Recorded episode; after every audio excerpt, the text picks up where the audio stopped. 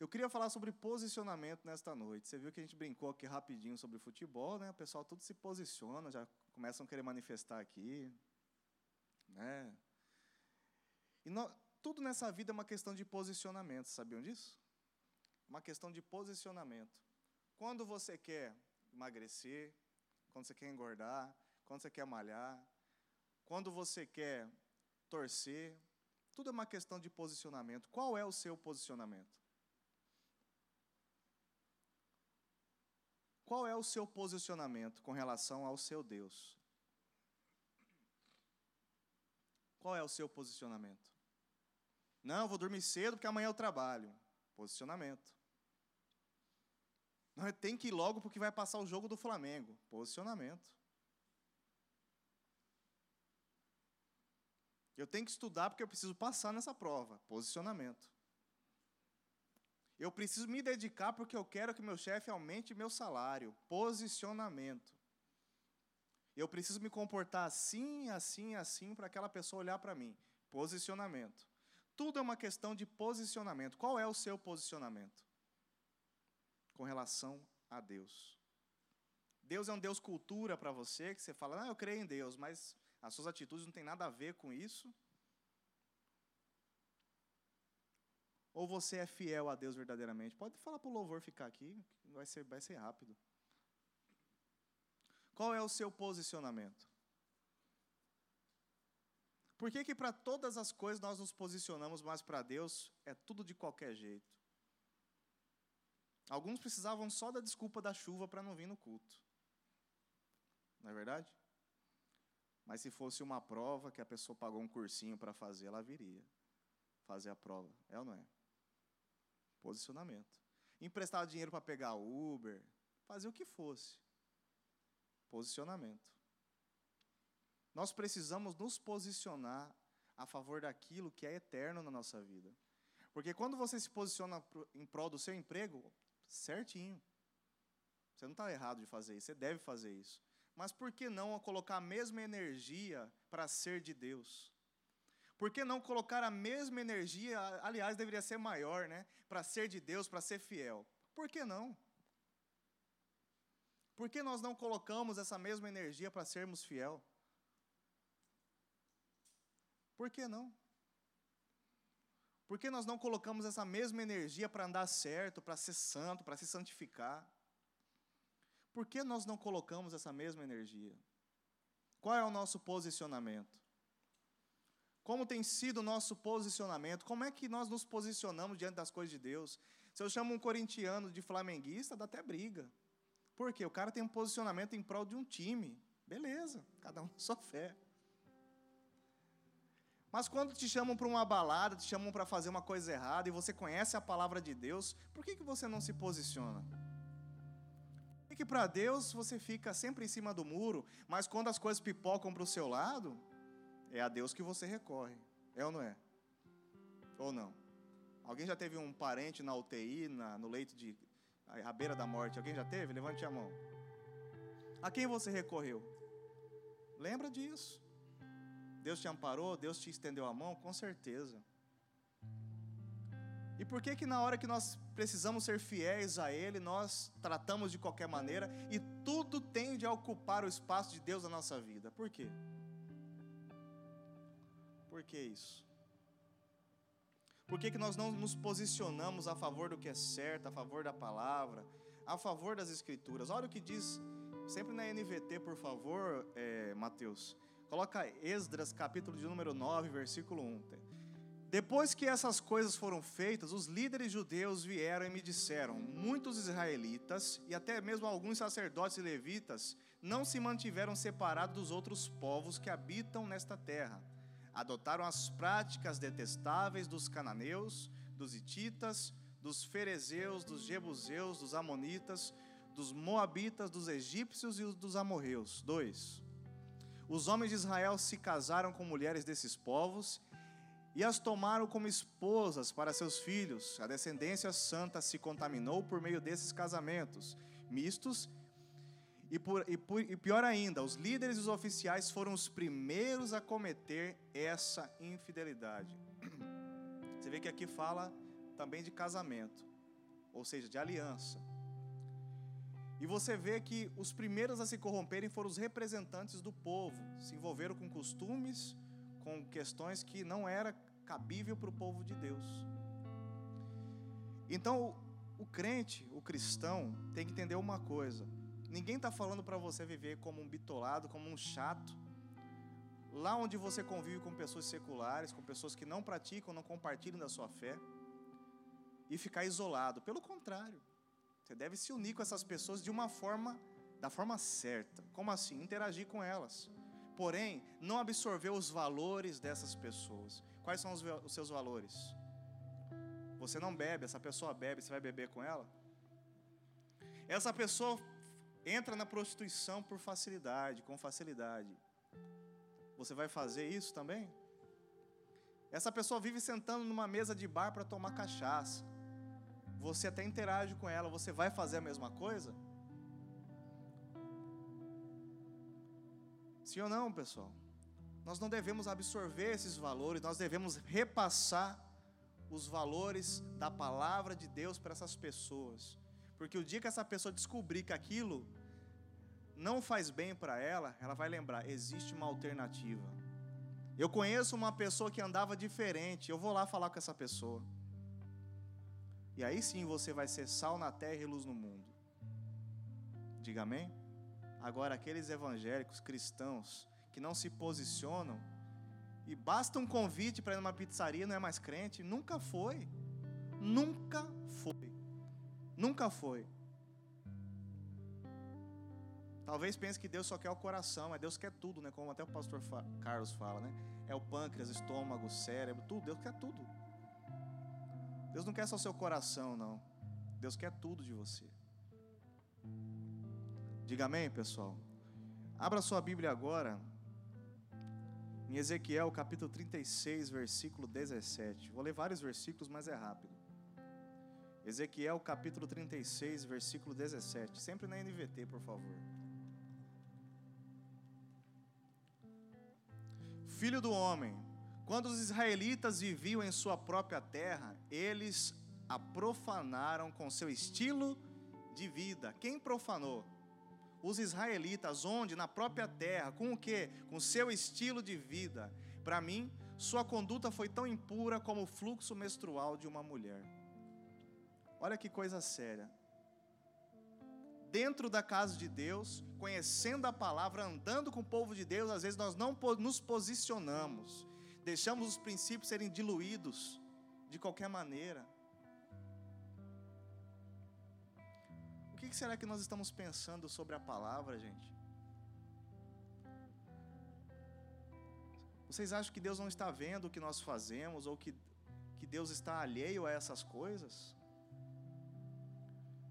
Deus só está dando tempo para que você se arrependa, porque se você morrer sem salvação, meu amigo, não tem conversa, não tem purgatório não. Se morrer sem salvação, meu amigo, não tem uma outra chance. O seu momento é agora. O seu momento de andar com Deus é agora, não é depois. O que, que nós estamos fazendo com a nossa fé, com a nossa caminhada? Deus quer trazer cura, libertação, transformação, prosperidade. Mas nós o trocamos por qualquer coisa. Basta uma mensagem no WhatsApp para tirar você da presença de Deus. Que presença fraca é essa, hein? Nunca foi a presença de Deus, foi só uma emoção. Porque pregador emocionado é o que mais tem hoje em dia. Não é verdade? Pregador emocionado é o que mais tem hoje em dia, que fala um monte de coisa bonita, faz você chorar, mas sua vida nunca é transformada, por quê? Porque não é poder de Deus, é emoção, é coaching.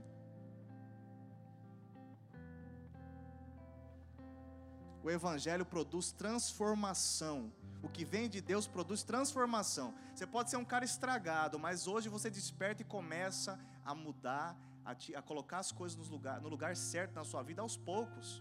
Mesmo que você demore a atingir um nível de santidade, mas você começa a se incomodar com seu estado pecaminoso. Por quê? Porque o Espírito Santo dentro de você não se conforma com a sua situação e ele te instrui, ele te ensina, ele te dirige a você ser transformado, a você ser mudado. Você se incomoda, fala: "Não, não posso fazer mais isso, não, isso aqui está errado". Agora há pregações por aí que deixam você tão confortável no seu pecado que você não sente necessidade de deixar de fazer sexo antes do casamento, deixar de beber, deixar de se prostituir, deixar de mentir, deixar de roubar. Evangelho não é isso. Evangelho traz cura, transformação, mudança. E o fardo é leve e suave, porque é o Espírito Santo que se encarrega de fazer isso. Ele te mostra o caminho Quando nós vamos ser uma geração forte, que se posiciona a favor do que é certo. Quem dera se nós nos posicionarmos assim como vocês se posicionaram no começo aí, para falar de time com essa energia, com essa veemência, com esse ênfase. Não, eu sou flamenguista. Não, quem vai ganhar é o Flamengo. É legal, mas por que não a favor de Deus? E aí, cara, vamos beber cachaça lá? Não, não vou não, eu sou de Deus. Ih, bitolado. Melhor ir bitolado para o céu, não é verdade? Quando nós vamos nos posicionar? Quando? Quando haverá posicionamento em nossas vidas, nossa atitude? Quando? Quando vamos nos posicionar? Olha o que diz em Tiago capítulo 3, versículo 11, rapidamente. Acaso de uma mesma fonte pode jorrar água doce e amarga? 12. Pode a figueira produzir azeitonas ou a videira produzir figos? Da mesma forma, não se pode tirar água doce de uma fonte salgada. Como assim? Você é de Deus, você tem que produzir frutos dignos de uma pessoa de Deus, ainda que seja falha, ainda que cometa erros. Um cristão também falha, também erra, porém não se conforma com isso e sempre está em busca de aperfeiçoamento, de mudança. Então não, não vem dizer que você é de Deus, você vem massagear o seu coração, você vem acalentar sua consciência de domingo na igreja, por exemplo, para dizer que você fez o seu papel de, de, de uma pessoa de Deus, mas depois sair daqui todo descompromissado com a palavra. Meu amigo, não queira se enganar, não, não se engane. Não se engane. E a gente não está aqui para te enganar, a gente está aqui para falar as verdades que a Bíblia diz. Que a Bíblia diz. Diga amém, pessoal. Quem está entendendo até aqui, diga amém. Deus nos ama de uma maneira tão forte, tão poderosa, que Ele quer que você se encontre nesta noite. Ele quer que você se ache nessa noite, que você desperte desse sono. Que você fala, não, eu vou ser de Deus. E além de ser de Deus, eu vou levar os outros a serem de Deus. Sabe aquele jovem que, quando é do mundo, é o que organiza, é o que mexe o doce para fazer a festa acontecer. Seja assim dentro da igreja, não para fazer coisa errada, mas para trazer as pessoas para a casa de Deus. Seja tenha essa atividade para trazer pessoas para a casa de Deus. E é maravilhoso isso. É maravilhoso andar na presença de Deus. É maravilhoso andar com o Criador de todas as coisas, andar com Ele todos os dias, botar a cabeça no travesseiro e saber: eu estou em Cristo, eu estou em Deus. Eu sou falho, mas eu estou em Deus. Amém, pessoal? Olha o que diz 2 aos Coríntios, capítulo 6, versículo 14. Abre aí, por favor. Está na NVT? Olha o que diz o texto não se ponham em julgo desigual com os descrentes, algumas traduções dizem infiéis. Como pode a justiça ser parceira da maldade? Como pode? Vira para o seu irmão do lado e fala assim: como é que pode isso? Fala aí, gente, você está meio. Fala aí, como é que pode esse negócio? Como pode a luz conviver com as trevas? Como pode? 15. Que harmonia pode haver entre Cristo e o diabo, gente? Coisa séria. Como alguém que crê pode se ligar a quem não crê? 16. E que união pode haver entre o templo de Deus e os, e os ídolos? Pois somos o templo do Deus vivo. Como ele próprio disse: habitarei e andarei no meio deles, serei o, meu, o seu Deus e eles serão o meu povo. 17. Portanto, afastem-se e separem-se deles, diz o Senhor. Não toquem coisas impuras, e eu os receberei. Versículo 18. Eu serei seu pai e vocês serão meus filhos e minhas filhas, diz o Senhor Todo-Poderoso. Diga amém, pessoal. Deus não quer que você esteja de um lado os crentes e do outro os não crentes. Não é isso que eu estou falando. Pelo contrário, você deve estar no meio deles para ajudá-los. Agora, se você não é forte o suficiente para permanecer lá sem se corromper, é necessário dar um tempo. Mas o que Deus quer não é essa separação, você num quadrado de crente e os outros no outro quadrado. Não é isso. Deus não quer que você se misture com os valores corrompidos, sujos e imorais que estão postos nesse mundo. É isso que Deus não quer. É isso que Deus não quer. Que você compartilhe desses valores. Todo mundo xinga, você xinga também. Todo mundo mente, você mente também. Há algo que pesa contra você, você conhece a palavra e muitas dessas pessoas não conhecem. Cadê o nosso posicionamento? Tem gente que é tão comprometida com o trabalho que domingo, seis horas da tarde, está se preparando para dormir porque tem que estar tá impecável na, na atenção, na, sabe, na segunda-feira, né? Não, amanhã eu trabalho. Beleza, legal, cada um na sua fé. Mas para falar das coisas de Deus, meu irmão, para se posicionar em prol do reino, é uma dificuldade. Por isso que é necessário espiritualizar essas coisas. Sabe por quê? Porque o diabo não está preocupado se você se empenha no seu trabalho ou não. Ele está preocupado se você começa a dar crédito para a palavra de Deus. Porque ele sabe o que acontece com quem dá crédito para a palavra de Deus. É mudado e vai ser instrumento para mudar os outros também. Diga glória a Deus, pessoal. Diga glória a Deus, gente. Eu tenho certeza que você vai ser abençoado nessa noite. Tenho certeza disso. Olha o que diz aqui em Romanos capítulo 2, versículo 17. Coloca aí, por favor. Olha o que diz o texto. Você que se diz judeu, se apoia na lei de Deus e se orgulha de seu relacionamento especial com Ele. Vai passando.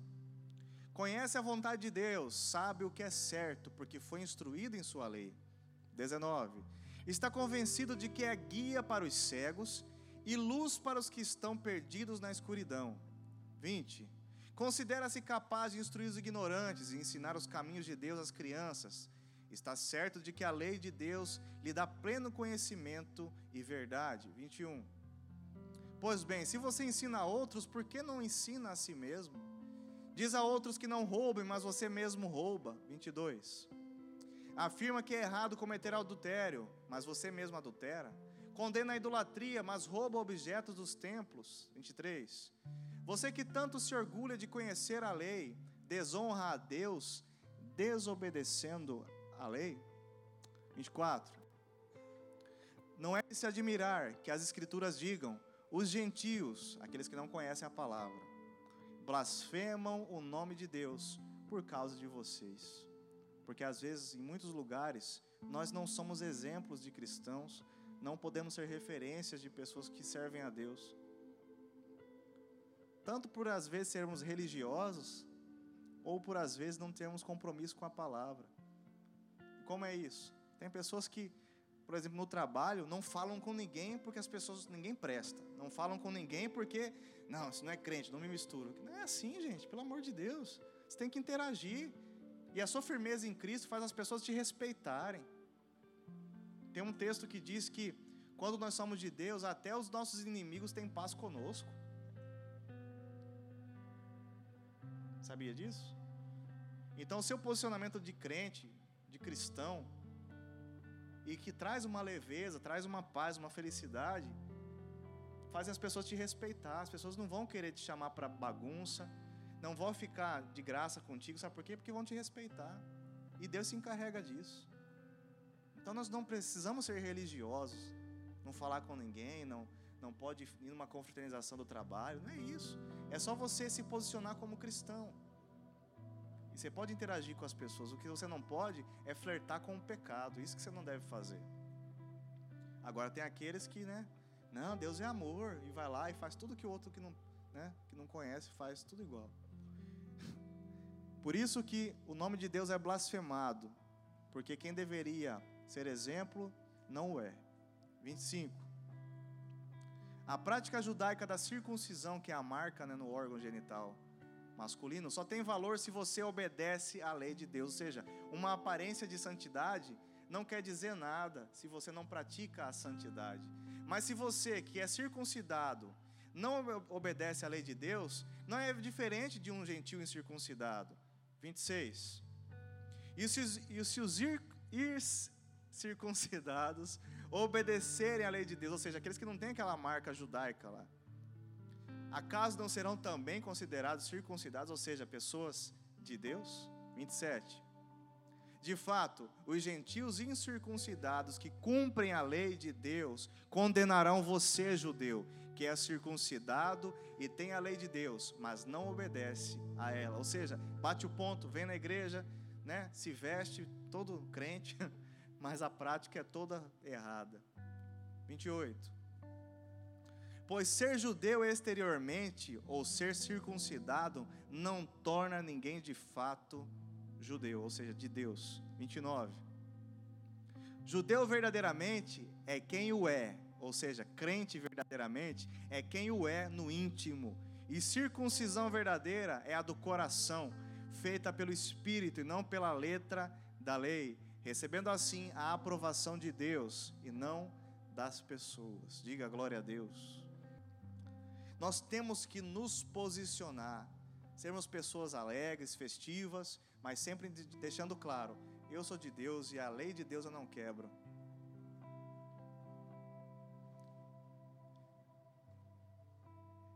Abraão construiu quatro altares, se eu não me engano. E ele ia caminhando, ele ia por onde Deus ia mandando ele caminhar. E por onde ele passava, ele construía altares. O que, que Deus falou comigo sobre isso? Abraão se posicionava. Entre os povos que ele passava, ele mostrava: Eu sou de Deus. Eu sirvo a Deus. Eu ando com Deus. Não é como muitos de nós que queremos esconder a nossa fé. Meu Deus do céu. Quando nós vamos nos posicionar?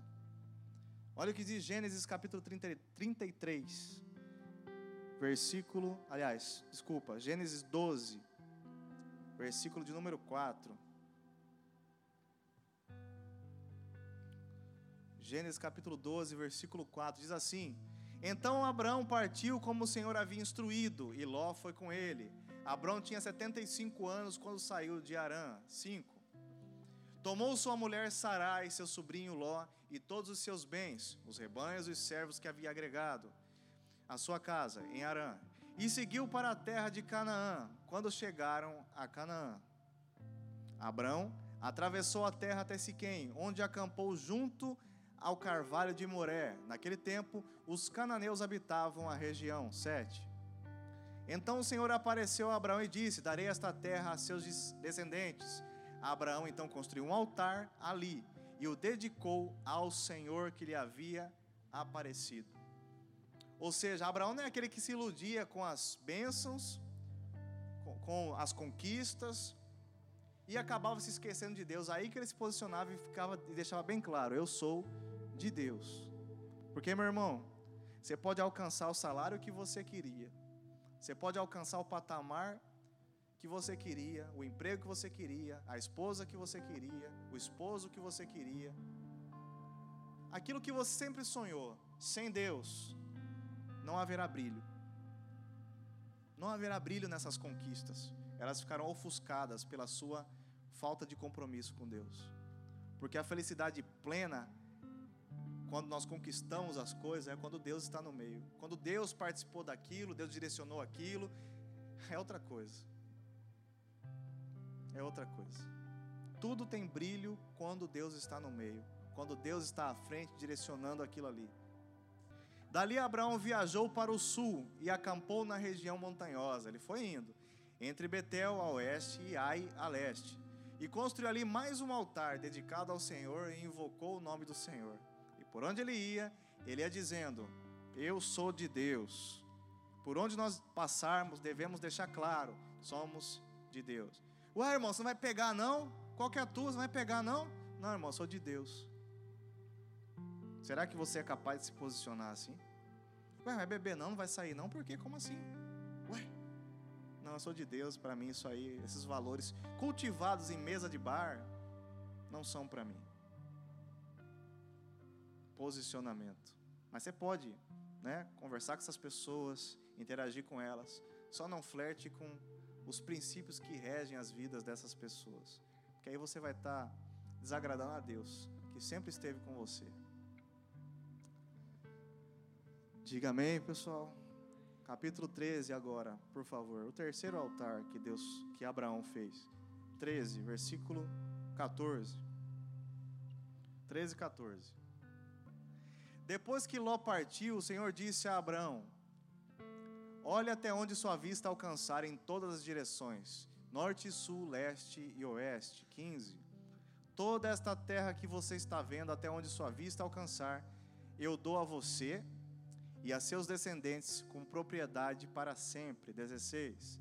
Eu lhe darei tantos descendentes quanto o pó da terra, de modo que, se fosse possível contar o pó da terra, seria possível contar seus descendentes. 17. Vai e percorra a terra em todas as direções, porque eu a dou a você. 18. Então Abraão mudou seu acampamento para Hebrom e se estabeleceu junto ao bosque de carvalhos que pertencia a Manre. Ali fez o que, gente? Construiu mais um altar ao Senhor. Esse altar simbolizava o relacionamento de Abraão com Deus. E o último foi lá no Monte Moriá, onde Deus pediu o próprio filho de, de Abraão, né? seu filho Isaac, para que fosse provado ali o amor dele por Deus, que o filho dele não estava no lugar de Deus ali, né? que Deus continuava ocupando o primeiro lugar na vida dele. Para a gente caminhar para terminar, pessoal, abra aí em Gênesis capítulo 22, versículo 1. Diz assim: Algum tempo depois, Deus pôs Abraão à prova. Abraão, Deus chamou. Sim, respondeu Abraão: Aqui estou. Deus disse: Tome seu filho, seu único filho, Isaque, a quem você tanto ama, e vá à terra de Moriá. Lá, em um dos montes que eu lhe, que eu lhe mostrarei, ofereça-o como holocausto. Ou seja, para ser esquartejado e queimado.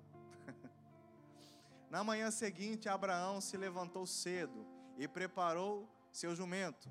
Levou consigo dois de seus servos e seu filho Isaque. Cortou lenha para o fogo do holocausto e partiu para o lugar que Deus tinha indicado. 4. No terceiro dia da viagem, Abraão levantou os olhos e viu o lugar de longe. Fiquem aqui com o jumento, disse ele aos servos. O rapaz e eu iremos mais adiante vamos adorar e depois voltaremos. Olha como que Abraão chamou isso aí. Vamos adorar. Abraão pôs a lenha para o holocausto nos ombros de Isaac, e ele próprio levou o fogo e a faca. Enquanto os dois caminhavam juntos, Isaac se virou para Abraão e disse: Pai, sim, meu filho, respondeu Abraão. Temos o fogo e lenha, disse Isaac. Mas onde está o cordeiro para o holocausto? Acho que ele começou a perceber, né? O que está acontecendo aqui, né? 8. Deus providenciará o cordeiro para o holocausto, meu filho. Olha a fé desse cara. Respondeu Abraão. E continuaram a caminhar juntos. 9.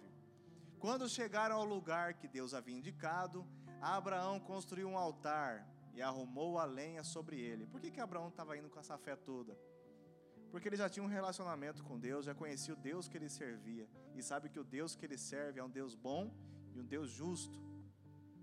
Então, quando você passa por essas experiências com Deus, quando vem a próxima prova, você vai nela.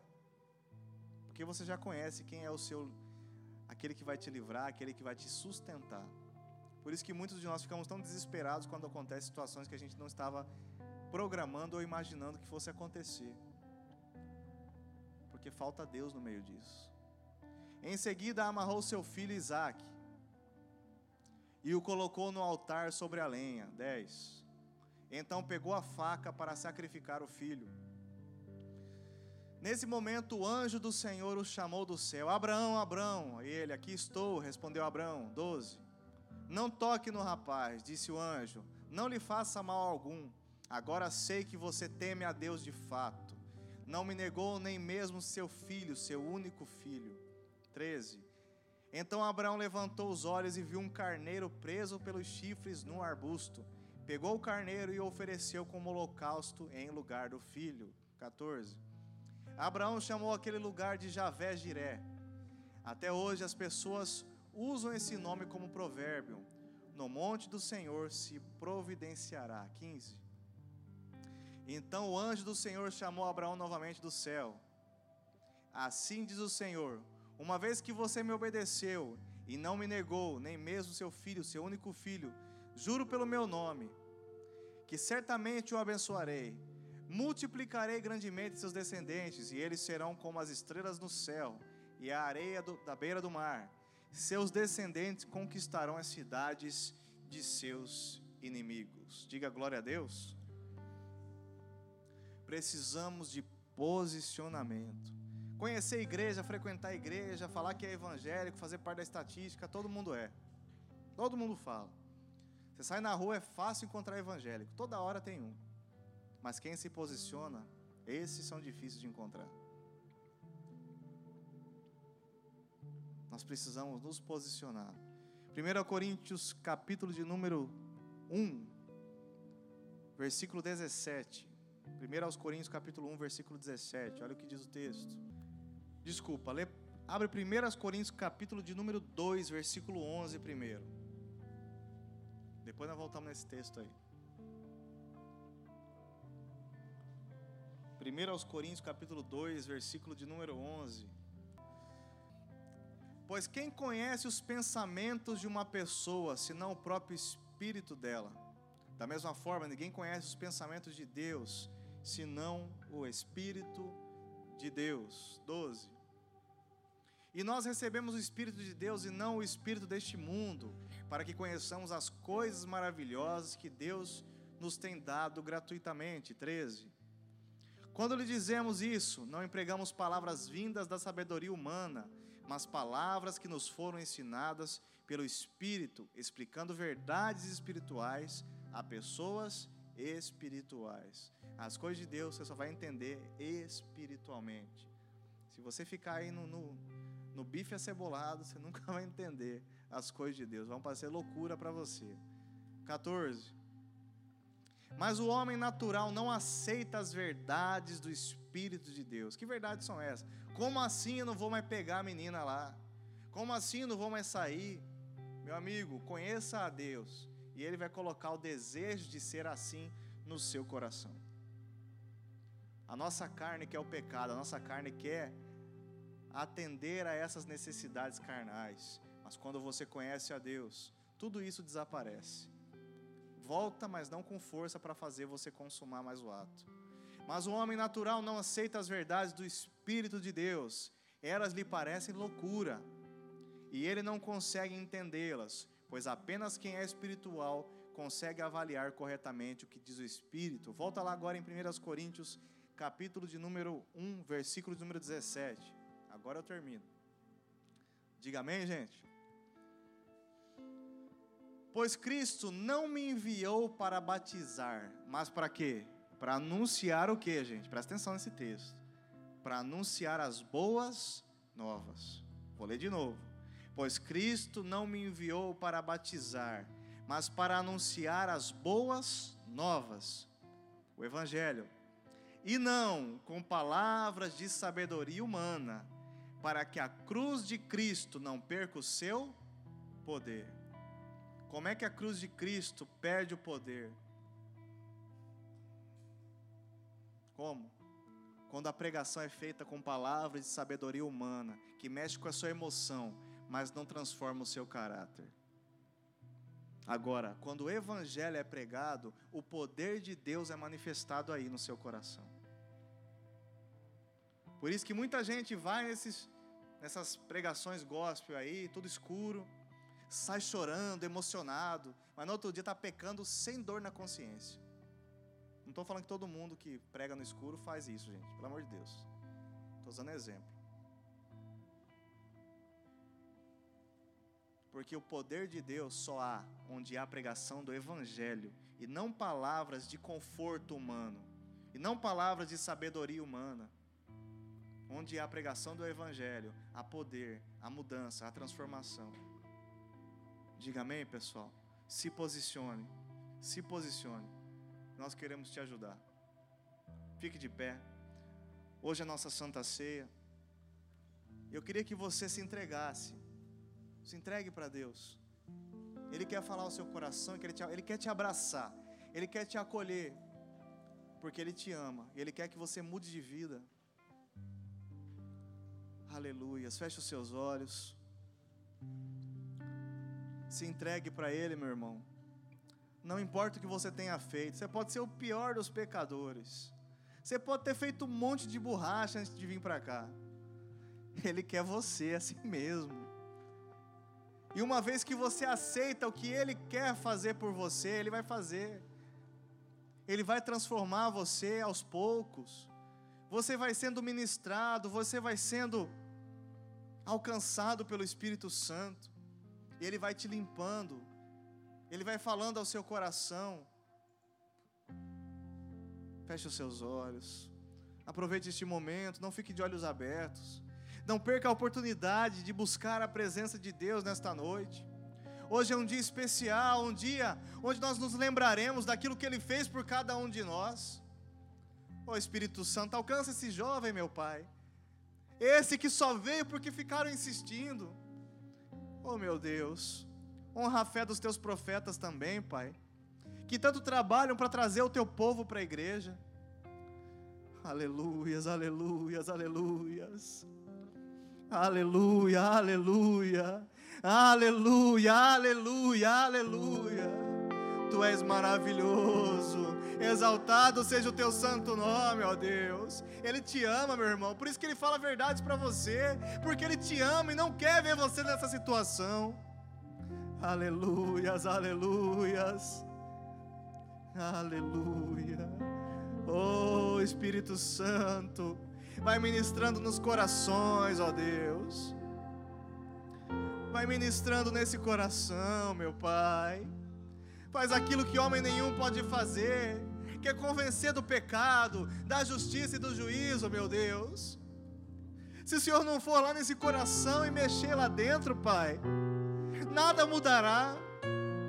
Aleluias. Feche os seus olhos. Aleluia, aleluia, aleluia. Te adoramos. Venho aqui.